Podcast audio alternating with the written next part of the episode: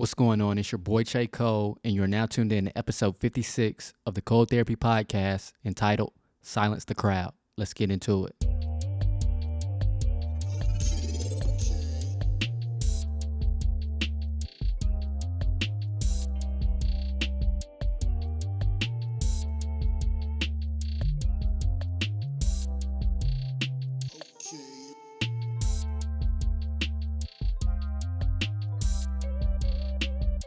What is going on, everybody? It's your boy Chae Cole, and let's go ahead and hop into episode fifty-six, Silence the Crowd. There are two incidents that really stick out in my mind right now that occurred over the past few weeks that really bothered me, in a sense. And it wasn't that the events themselves bothered me, it was the reaction of people, the crowd, the critics, the ones who have so much to say, right? And of course, this is facilitated through social media and all that good stuff. And let me just say, I'm not anti-social media. I think there's just a lot of bad things that happen, but there are some good things that happen via social media, so it's not bad. It's just you have to filter out some things, right?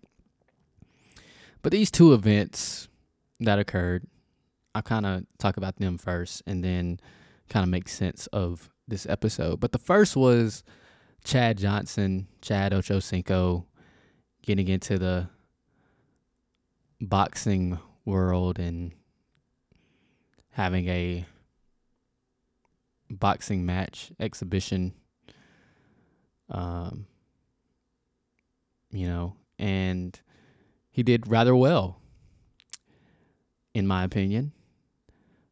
But he did get knocked down in one of the final rounds, and that seems to be all that everyone talks about, all that everyone saw. Tons of jokes. The pictures are of him on the ground. He got back up, but despite how the previous rounds went, everyone focused on the knockdown. And I'll go ahead and transition to the second incident that really irked me a little bit. And this actually happened in an N B A game in which Bruce Brown attempted to make a play towards the end of the game, in which everyone felt like he made the dumbest play ever, right? And given the scenario, it could have gone a lot of different ways. Um, I think, you know, it's true Kevin Durant and Kyrie Irving were on the floor at that time, and there was plenty of time to reset the play, right? But he decided it was a broken play to begin with. And so I even saw people going after, like, the head coach, Steve Nash, for not putting the ball in K D or Kyrie's hands. But when you look at the play, they were trying to do that. It broke down. Kyrie got trapped. Bruce Brown gets the ball. He has a wide open lane in his view. And so he tries to make a play. But everyone focuses on the fact that he missed the shot, right? It was a difficult shot. The defense recovered. It was a difficult shot. But people are calling him a bum or whatever the case may be, right? And no, he's not a superstar player, but he's in the N B A, right? He's on the floor for a reason. He made some big defensive stops. He's been playing pretty well, if you will. but he's not an offensive threat, right? But I bring up those two scenarios to say, isn't it something how everyone has so much to say about people, about things that happen without actually being in the arena, without actually being on the floor, in the ring, if you will? Why is that? Hindsight is always twenty twenty. If Bruce Brown makes the shot, we don't have this discussion, right? If Chad Johnson doesn't get knocked out, he had a good showing in his boxing match. But everyone automatically focused on the negatives. No matter what you do in life, no matter what positive things, we always focus on the negatives. And why is that? Why is it that because Bruce Brown missed the shot, because Chad Johnson got knocked out, they didn't have a good performance? They didn't, they're a bum now, or or whatever the case may be. I just don't get it. And the attacks on Steve Nash and saying that was a coaching error. But when you look at the play, whenever you look at the scenario, nobody considers all the the great things they did. You know, I've always heard that in baseball, you're only as good as your last at bat. You're only as good as your last performance. That may be true, but I think it's unfair for us to be critical of someone for attempting to make a a play, attempting to do something good for their team. Was that in the best interest? Maybe, maybe not. Why do we automatically go to the negatives? Why does the crowd have so much to say? Who's going to jump in the boxing ring next? Who... Who's going to step in on the court next? On the court of life, a lot of people aren't taking those risks, but have so much to say about you stepping out there to start your business, stepping out there to get a degree. And the funny thing is, no matter what you do in life, there's always a critic. There's always a crowd. If you want to be married, being single is the new thing. If you want to stay single, being married is the new thing. If you want to rent, buying a house is the new thing.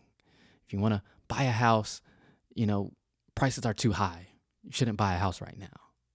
If you go to school to get a degree, you know, it's all about certifications. How do we silence the crowd? How do we shift our perspective to say, you know what, they're putting in the effort. They put in an attempt to do something with their life, to better themselves, to help their team. So coming up, we'll discuss this just a little bit further. The scripture for this episode is Matthew chapter twenty-seven, verse twenty-two in the New King James Version. It reads, Pilate said to them, "What then shall I do with Jesus, who is called Christ?" They all said to him, "Let him be crucified." Verse twenty-three says, "Then the governor said, 'Why? What evil has he done?' But they cried out all the more, saying, 'Let him be crucified.'" Now, I'm not comparing anything that I talked about, anything that we go through, being anywhere close to Jesus being crucified. Let's not get it twisted here. But isn't it funny how even then, just a few verses earlier, he wrote in, that being Jesus, wrote in, and they yelled, Hosanna, Hosanna. And now the crowd is yelling, crucify him. I find that interesting. I find that appalling because, again, not comparing anything we go through to what Jesus had to go through, but I find it that it still happens today where people will, as Drizzy Drake put it, scream out your failures, but whisper your accomplishments. They're so quick to point out your flaws, your issues. Everybody wants to give constructive criticism. Everybody wants to show you what you're doing wrong instead of focusing on what you've done right. And in Jesus's case, everybody was quick to yell, crucify him, but nobody wanted to carry his cross. And I think the same thing happens today where people will crucify you, for lack of better words, but won't jump in the arena with you. They won't step into the arena for themselves. And so I think it's so important that we understand no matter what decisions you make, no matter what venture you try to start, there's always a crowd. There's always a critic. But we have to be intentional about silencing the crowd, silencing the critics, and being who God has called us to be. Being fearless in going after our dreams, our goals. So what if we fail? So what if it doesn't work out the way that we thought it would? We have to shift our perspective because a lot of us are afraid of the crowd. And so we never step into the arena. We never step onto the court because of that fear, that anxiety to step into the arena. And sometimes the crowd is even inside of ourselves. Sometimes that critic is in our own head. We try to talk ourselves out of doing certain things, even though we're passionate about it, even though it's what we desire to do, what we desire to achieve. We tell ourselves that we can't do it. We won't be successful. People will talk about me or people will say things. But regardless of what you do, regardless of how successful you are, there will always be a crowd. There will always be a critic. There will always be someone that points out what you could have done better or what you've did wrong and all this kind of stuff. But we have to be able to silence that critic, to silence the crowd, step out on faith, be confident in our skills, in our abilities, in our talents. That's why it's so important that we define success for ourselves. I love the fact that after Chad Johnson finished boxing and they interviewed him and he said, I'm proud of myself. I can scratch this off of my bucket list because it's something that he wanted to do. And he, he encouraged everyone at the end that life is too short to step out there and live, live your life.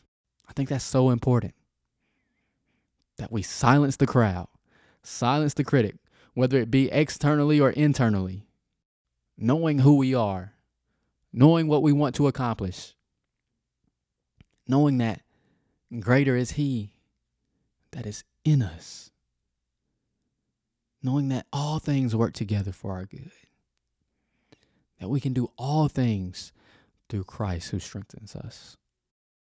It's not about what they say. It's not about what the critic says. It's not about what the crowd says. What does God say? What does His Word say? We have to shift our vocabulary, shift our thinking. And that'll probably be the next episode, because I think it's so important that we speak over ourselves. But that's going to do it for this episode. I hope that this episode encouraged you to silence the crowd, silence the critics. Step out there on faith. Enter the arena. As always, make sure you follow us on Instagram and Facebook at Cole Therapy. Visit the blog at cole therapy dot com. Like and subscribe to the podcast on whatever podcasting platform you're listening to it on. Leave us a rating, if you will, a comment. And until next time, I am your host, Chae Cole. Peace.